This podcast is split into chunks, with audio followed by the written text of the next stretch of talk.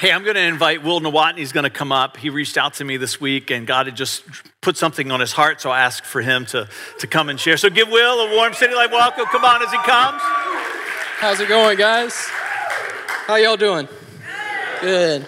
Um, I was reflecting and spending some time with the Lord uh, earlier this week, and due to some stuff that was going on in my life, um, He gave me a word, and He convicted me to share it with you guys. Um, and he just was very clear about it. And he said, Grab your phone and write this down. So I did. Um, it says, Sometimes in the deepest wounds, there has to be pain to ensure that the healing is complete. Doctors do this to ensure that the nervous system is healed correctly so that the patient doesn't lose any coordination or feeling. Sometimes our hurt runs so deep that God allows a final stab to occur that ensures you are healed fully within His grace to ensure that your healing is complete and you have not lost the sensation of your emotions, that your heart has not become hard. I just wanted to share that with you guys, and I hope that somebody hears that and it means something to you. Yeah. So, it's good, Will. Thank you. It's good. Thank you. Come on, that's good, isn't it? Will works with Teen Challenge right here in Newport News. It's an amazing ministry, and we appreciate the work that you're doing there. And so I just, I don't want to move past that too quickly. And when he sent that this week, I thought, you know, that's going to be for somebody here tonight. And, and there's times in our service where uh, there's an opportunity for you to respond, and it takes a little bit of courage, and this is going to be one of those. So I just want to encourage you that if, if you're one of those people that you've just, you've, you've been through a season of life where there's been some hurt in your life, and, and, and, and, and it feels like, and you've been asking the question, God, why is there still that twinge of pain that's there? That I'm just going to invite you to stand because I just want to pray pray over you. And we're just going to just linger for a moment, even if it's just one person. We just want you to stand, just to encourage you, because it, oftentimes, as, as Will said, that, that little poke by God to, to, that feels hurtful, it's not because the wound is still there. It's because of what Will said. It's because he doesn't want your heart to lose its tenderness. You, you with me? We, even coming out of hurt, he still wants us to be able to feel. And so if there's some people standing up, I see some people over here, just stand up around them and just put a hand on their shoulder. See Takara standing up back there. Come on, somebody just popped up there in the middle. Come on, just make your way over there. Make your way. Father, I just lift up every person that stood up tonight. Father, I thank you for their courage. I thank you for Will coming forward and sharing that, God. You, you knew that there was going to be somebody here tonight who needed to understand why their heart still feels tender. Not because the wound is still there, not because you haven't healed, not because there's unforgiveness, Father, just even having a sense now as we pray that somebody's been asking that question, doubting themselves, wondering if there's unforgiveness in their heart, and that's why they still feel that twinge of pain. Father, we thank you that even now as we pray, that you're just confirming and affirming in them that you want their heart to be tender, even though they've been wounded, as they move forward into their future. That you want their heart to be able to trust again, that you want their heart to to be able to feel deeply again, and that their past is not going to determine their tomorrows, that what they've experienced yesterday is not going to be what directs their future, that there are relationships, God, there's trust again, and there's depth of meaning and friendship in Jesus' name. Come on, and everybody said together, Amen. Come on, it's good.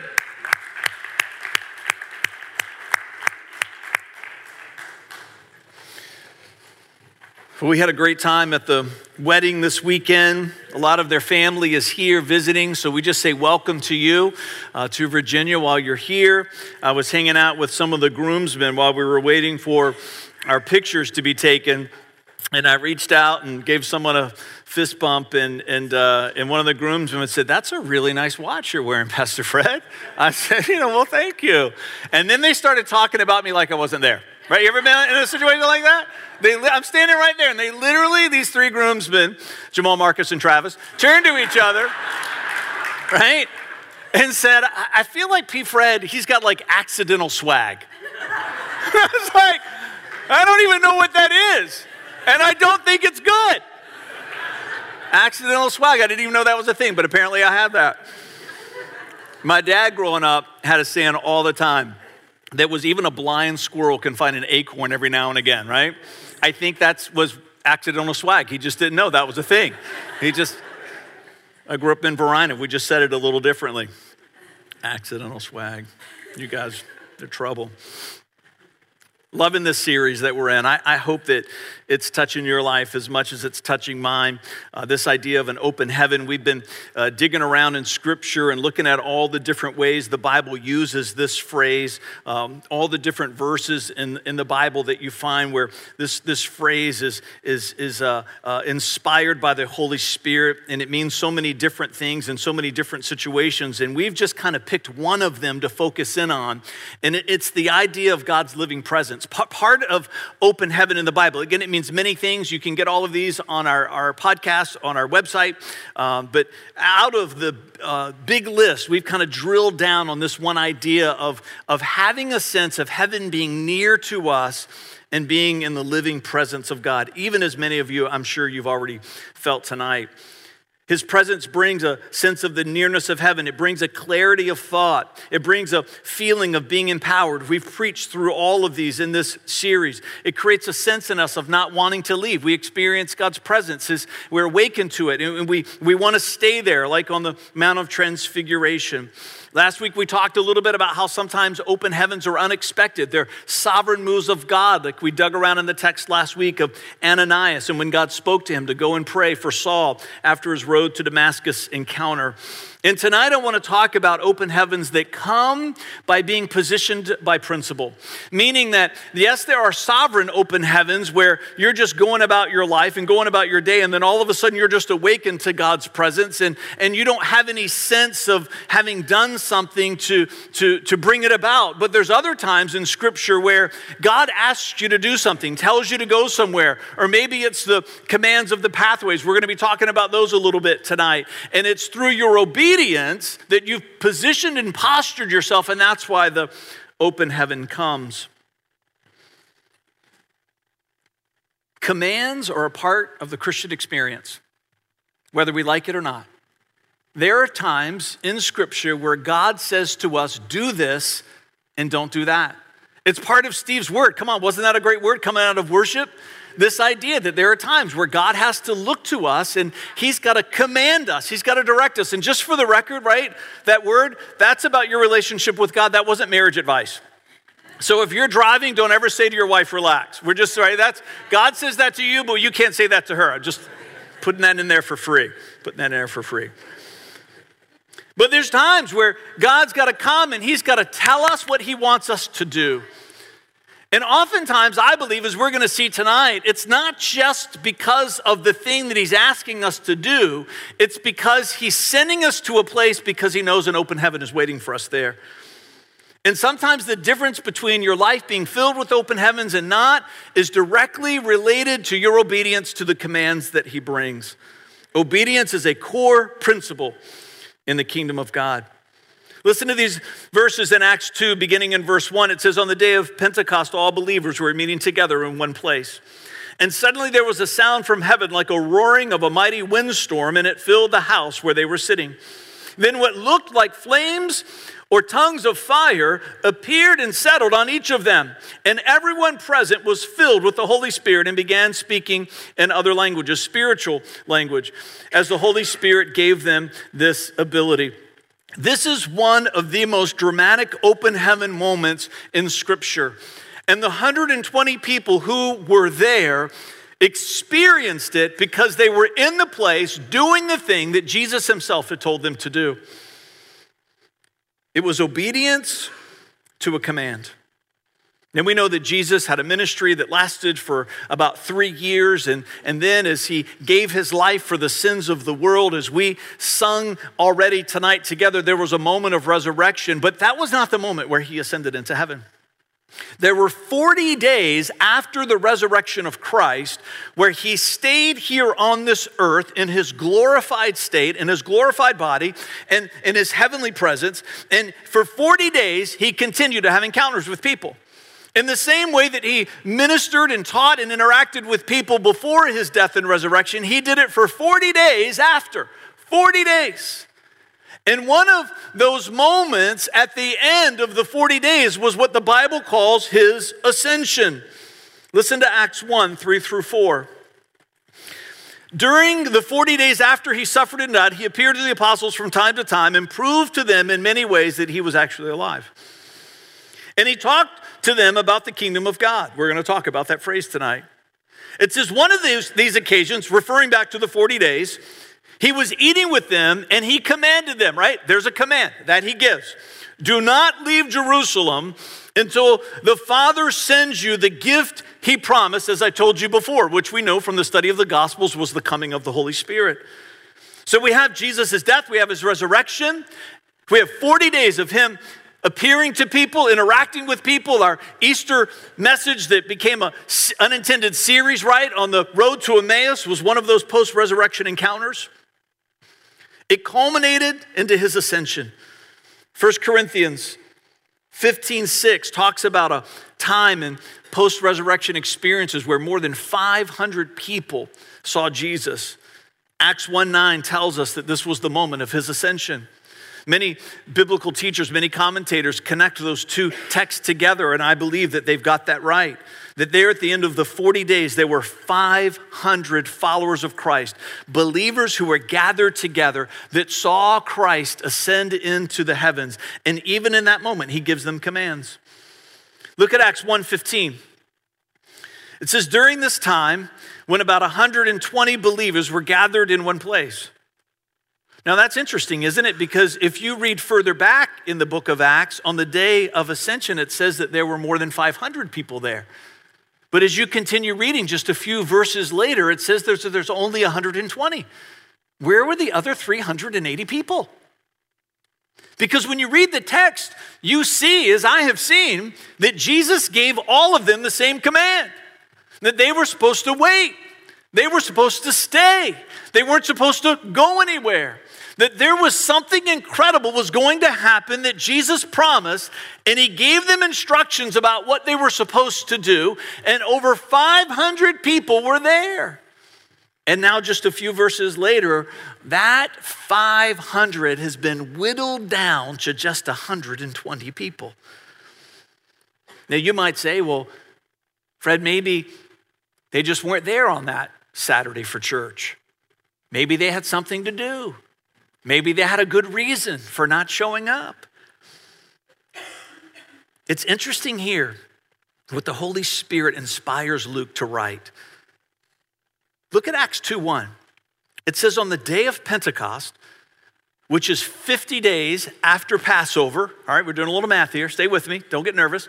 50 days, penta means 50, penta cost 50 days after Passover. Passover is where Jesus' death and resurrection occurred. The Bible's already told us that he appeared to people for 40 days. And then it says on Acts 2 1 at the Feast of Pentecost, which is 50 days, right? So we take the 50, we subtract the 40, and we realize that there were 10 days between Jesus' ascension and where he says to them, You guys stay here, continue to gather together. The Holy Spirit is going to come. In 10 days' time, they went from 500 to 120. 10 days. Now, you and I, right, and I'm included, we go, if I had been there for the ascension, whoo, I would have waited for 10 months, maybe 10 years.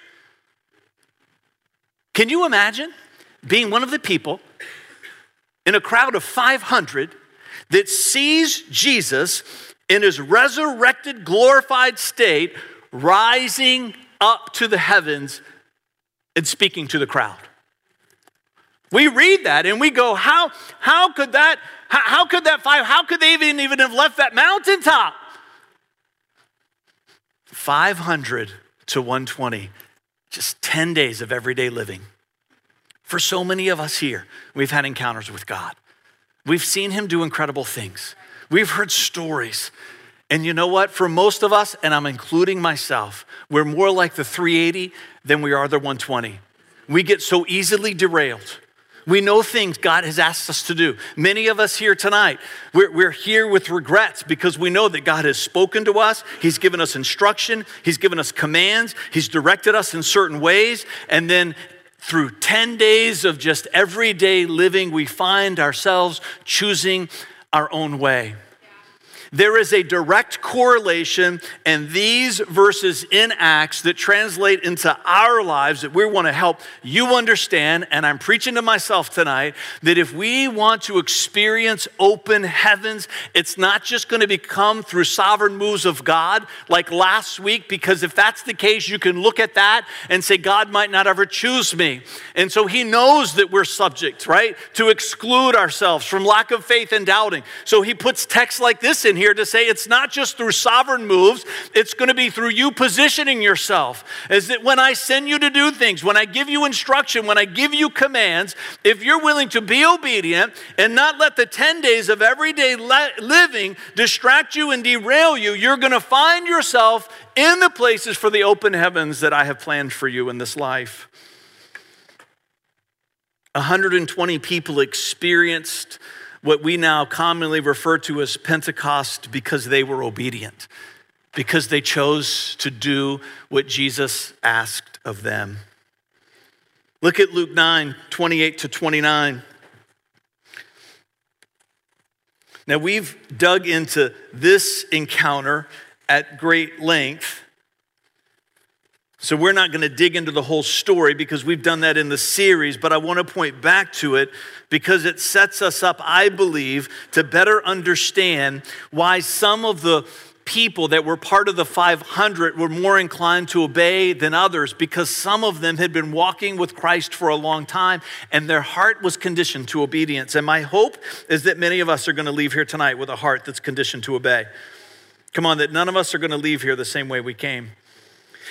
Luke 9, 28, 29 said about eight days later. Now, what's that referring to? It's talking about eight days after Peter's great declaration when Jesus says, Who do people say that I am, right? And Peter makes the declaration that you're the Messiah, the Son of God. And this is where Jesus talks about he's going to build the church. It came on the heels of the feeding of the 5,000, and that came on the heels of him sending the disciples out, which we're going to read about that tonight too.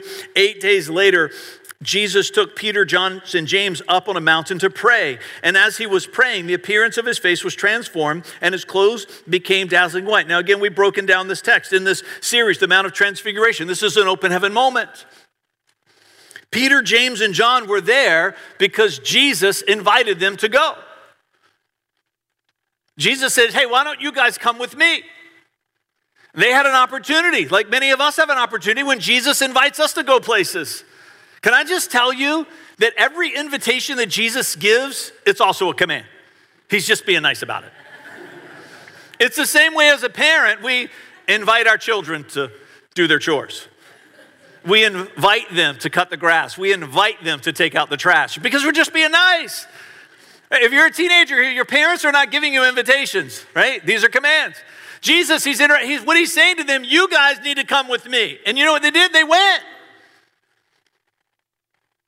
because they understood that obedience leads us to incredible encounters.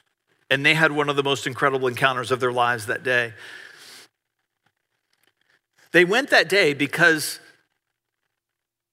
they had been walking with Christ for some time and, and they weren't just believers anymore, they were becoming disciples. They, they weren't just people who believed in who Jesus was, they were becoming people who wanted to be like him. The world's full of believers, full of people that are going to go to heaven because they've made a profession of faith in Christ and a vow of devotion to Him, but it doesn't mean that we're all disciples along the way. Luke 5 16 tells us that there were times where Jesus would withdraw to pray by himself.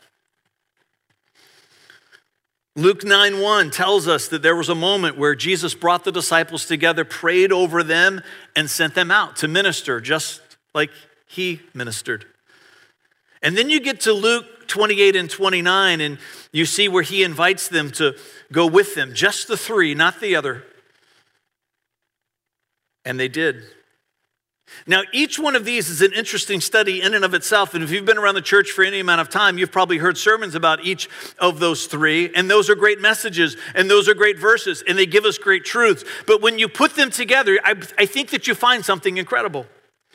Because what you find is that there is a pattern of Jesus' mentoring or discipleship of his followers, and it's a follow me, go from me, come with me.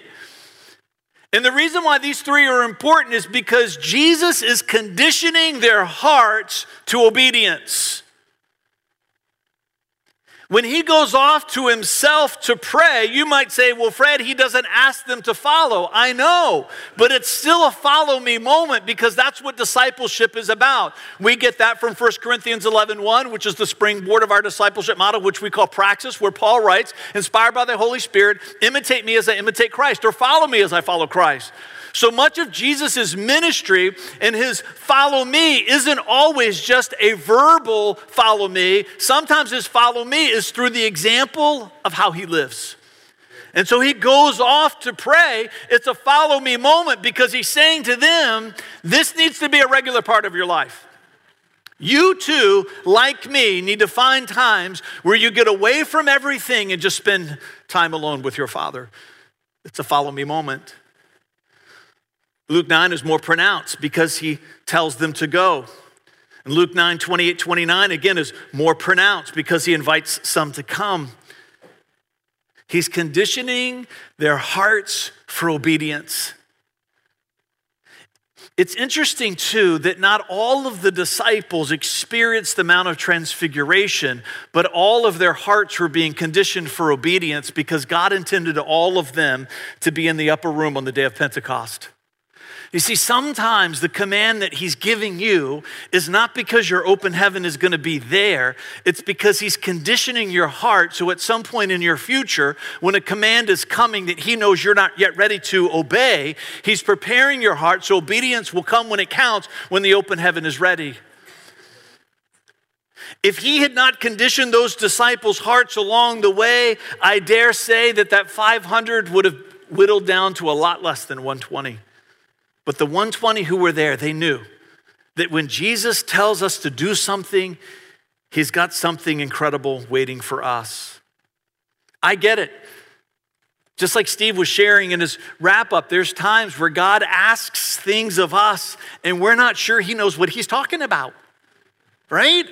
There's times where he says, and we feel like, I think you got the wrong person.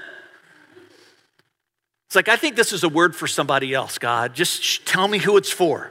I'll, be, I'll, I'll go find them. No, no, it's for you. It's for you. God, in his sovereignty, has all of our days worked out. And it's the 10 days in every day that pull us and push us and derail us and redirect us. Sometimes it's spiritual in nature, but sometimes it's just the experience of humanity this side of heaven and we feel a little bit like bumper cars bouncing back and forth. But my encouragement to all of us tonight is that if there are commands that you understand, live up to the truth that you know, and those things will guide you through your days so you don't become a part of the 380, you stay a part of the 120, and every encounter that God has for you, you won't miss out. He was training them in the culture of the kingdom of heaven. He was training them in the culture of the kingdom of God. The Bible uses those phrases interchangeably kingdom of God, kingdom of heaven. There's a culture to the kingdom of God, there's a culture to God's family. There are values. There's certain ways that he wants us to live. Everything about Christianity isn't just about moral boundaries, although that's a big part of it. It's also about virtue.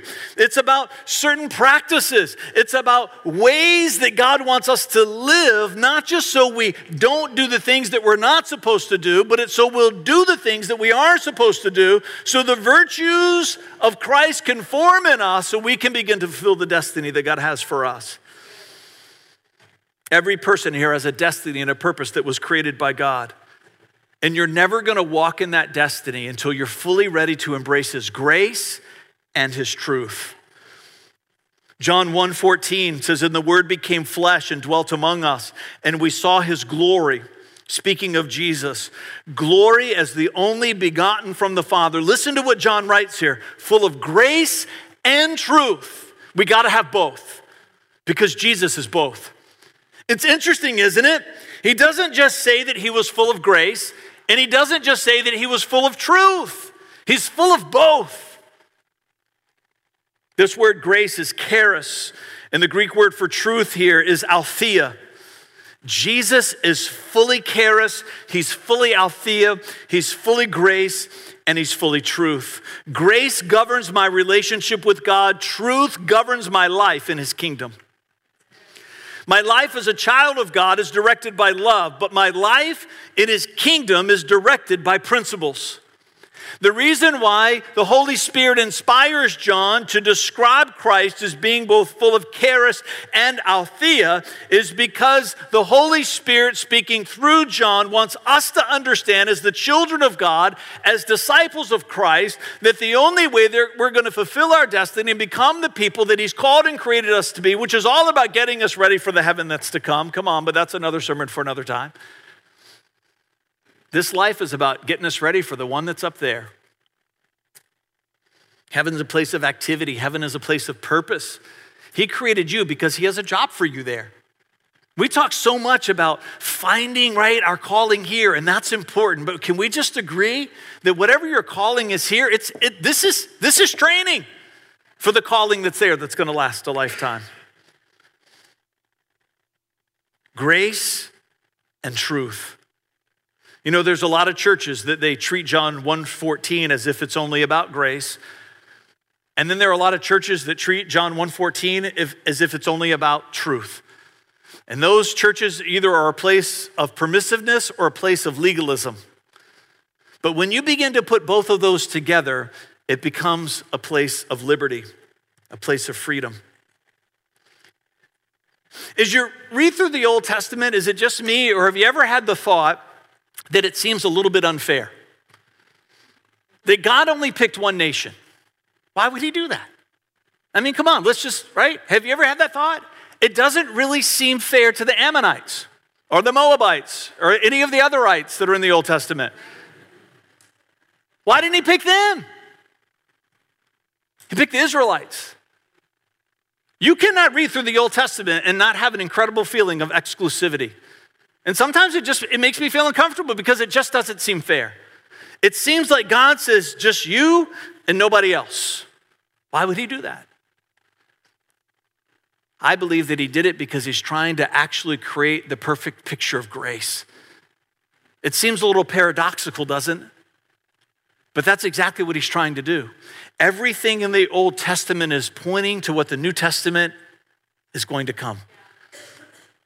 He wants you and I to understand through the prophetic image of a nation that people who became a part of that nation, it was through no act or choice of their own. People who were born an Israelite did not have a say in the matter. It's because two other people got married, Kenny and Sarah. Just saying. Two people, they have a say. They find each other, they fall in love, they get married, and, and then their family begins to grow. As their family begins to grow, like your children, as your family began to grow, they didn't get to pick the family they were going to be a part of. They didn't. And the reason why I believe that God gives this incredible picture through Israel is that He's trying to help us understand what grace looks like. Is that you don't deserve it. You're born into it. And it's a gift that God gives. And there's nothing that you could ever do to earn it. People did not earn the right to be an Israelite, they were born into it. People weren't interviewed, people weren't given a test or an exam. They were born into a nation. When you get into the New Testament, you have this incredible picture that God begins to paint for us about grace. He talks about how when we make a vow of devotion to Christ, that we are the bride of Christ. And when you make a vow of devotion to Him, in John chapter 3, He gives this imagery of a child being born. When you make a vow of devotion to Christ, you're born again. Your spiritual life comes alive for the first time. And God wants us to understand what happens to us through the prophetic picture of Israel that when you make a vow of devotion to Christ and you become the bride of Christ, that through that covenant relationship, your spiritual life is created and you've done nothing to earn that. It's all out of the grace of Christ that was purchased on the cross. You see, he starts with exclusivity in the Old Testament because he's trying to help you understand the inclusivity of Christianity in the New. And that grace is completely and totally undeserved.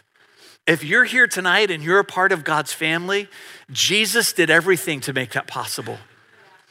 When you made that vow of devotion to Christ, you became a part of his family. In the same way that someone was born into Israel then, we are born into the family of God now. But this is where things get sideways for too many people. They take that revelation of grace, they take that understanding of being born into the family of God because of what Jesus did for us on the cross, and then they begin to live the rest of their lives through the lens of grace, and they never pick up truth. Grace governs my relationship with God, but truth governs my experience in His kingdom. Grace covers everything. You might have different theological beliefs than mine. I'm okay with that. I don't think you can sin your way out of the grace of God. I think you can renounce your faith. That's another sermon for another time. I don't think you can sin your way out of it. I think God's grace is too big for that. But you can experience a living hell in his kingdom in the midst of all of that grace because you turn your nose up at truth all the days of your life.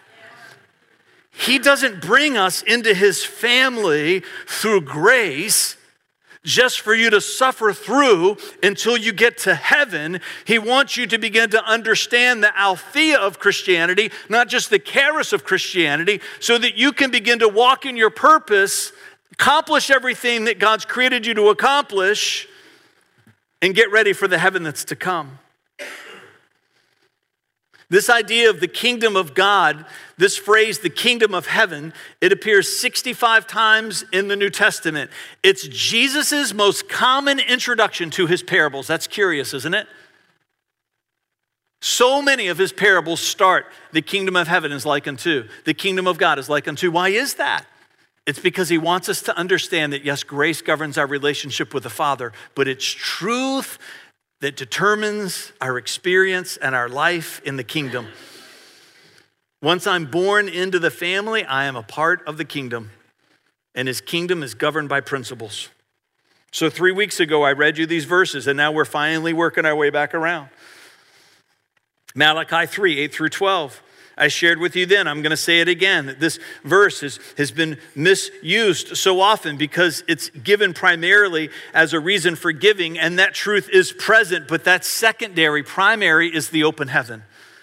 Now, listen to this Malachi 3 8 through 12. Should people cheat God? That you've cheated me. But you ask, what do you mean? When did we ever cheat you? You cheated me in tithes and offerings due to me. You're under a curse for your whole nation has been cheating me. This is interesting, isn't it? Here it is. We have both the presence of grace and truth, even in the Old Testament.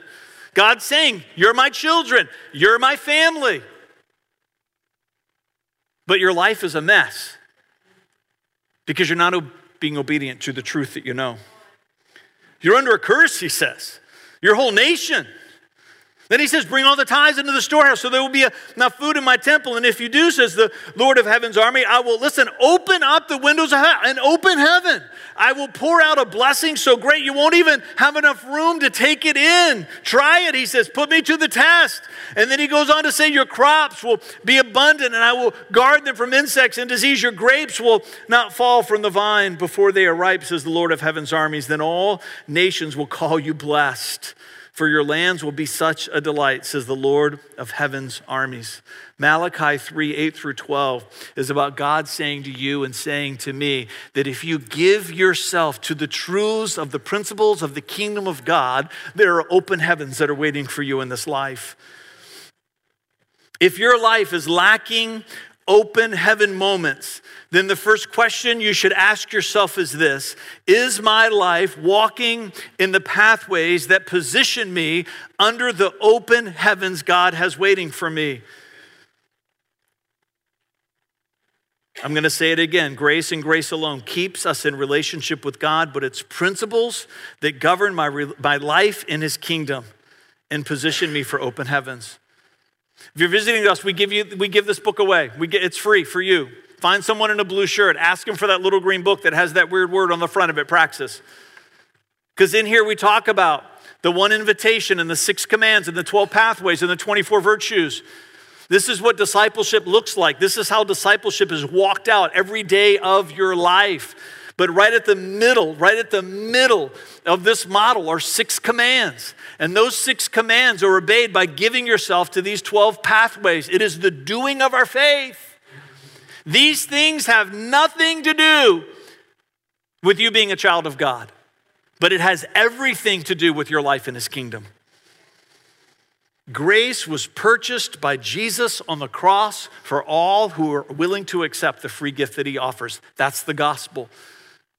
But once the gospel has been given to us, you have a choice that you need to make. Are you willing to give yourself in obedience to the commands of Christ all the days of your life? You're still going to get into heaven because you're one of his children. But are you going to live your life as the 380? Are you going to live your life as the 120? I want to be part of the 120. I want to be part of the people that experience the open heavens. I want to be part of the people that find themselves in Acts chapter 2, even in this life, in 2018 and beyond. Because as a church, we're obedient to the things that God puts in front of us. Ecclesiastes 6:10 my reading through the Bible in a year plan. I'm doing the historical plan, and it's had me in Ecclesiastes recently, right? You can only read a little bit of this at a time. Whew, right?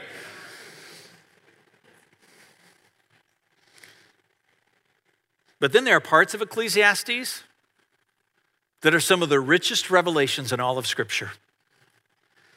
Listen to this in 610. It says, Everything has already been decided. Everything's been decided. It was known long ago what each person would be. That's you and me. So there's no use arguing with God about your destiny. It just kind of sets us free, doesn't it? You have a destiny, you have a purpose. God created you for a reason. And that reason in this life is to get you ready for what He's got for you in the eternity that is to come. And at some point, all of us, we've just got to say, God, I trust you. I trust your plan over my life, and I trust that your commands are going to get me there, even when I don't want to do it, even when I don't understand, even when I'm doubting, even when I'm arguing, even when I'm going kicking and screaming, even when I'm going with my lips stuck out and my arms folded over. I want to trust in your purpose over my life. This experience this side of the capital H heaven. It's about principles and truths. It's an Aletheia journey with a charis relationship with our Creator. I'm going to invite the worship team to come back up.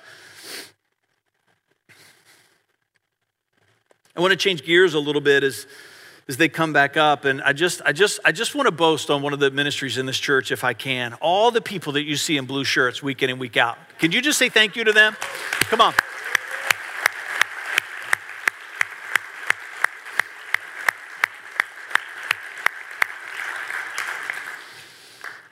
I love this team for lots of reasons, but one of them is because of the reason they're involved in what they do. They are not here to serve for an event. They're here to prepare for an encounter.